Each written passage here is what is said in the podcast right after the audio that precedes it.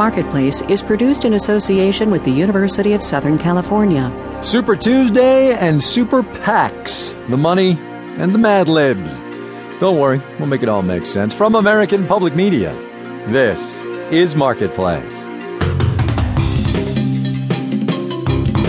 Investing, renting, sending your kid to college? Listen to the Marketplace Money podcast. Find it on iTunes or at marketplace.org slash podcasts.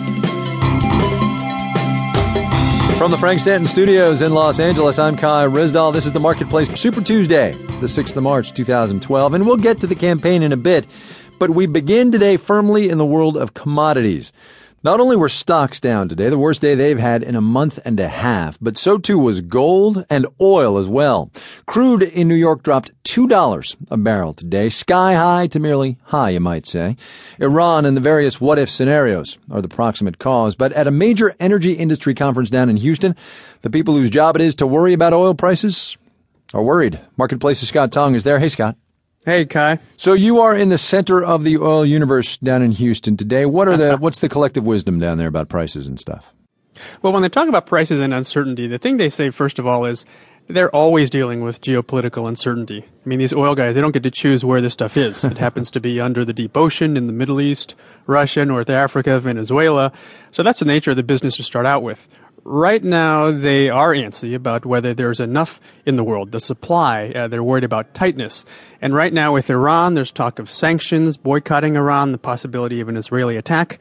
So that means Iran's 2 million plus barrels of oil every day are in question. Mm-hmm. I just spoke to Bhushan Bahree at the energy consultancy IHS Cambridge Energy, and his technical term for all this is fear factor if there is a disruption in supply from Iran or from a wider Middle East region, we may not have enough spare capacity to cover that immediately.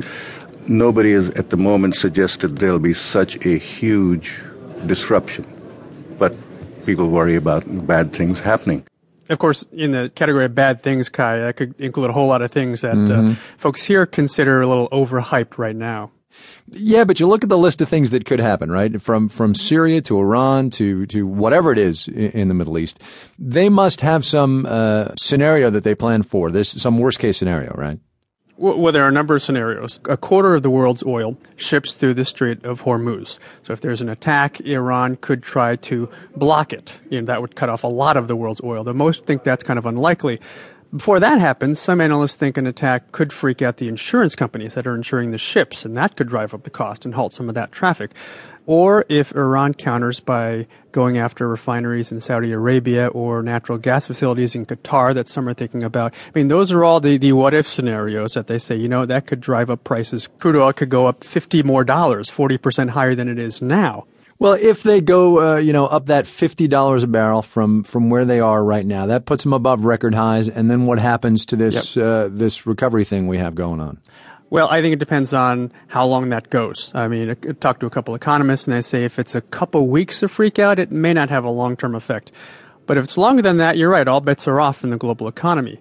The interesting thing economists say is high prices for a long period of time tend to kill demand in the long term. You know, hmm. if gas at the pump is $4, $5, people tend to change their behavior. They drive less. They buy more efficient cars, which might push prices down in the long term.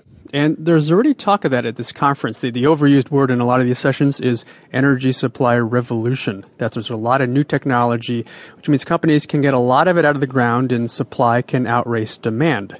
So that's a longer term question going forward. Marketplace's Scott Tong down in Houston, Texas for us. Scott, thanks a lot. All right, you're welcome. On Wall Street today, the aforementioned worst day in a good long while. We'll have the details when we do the numbers.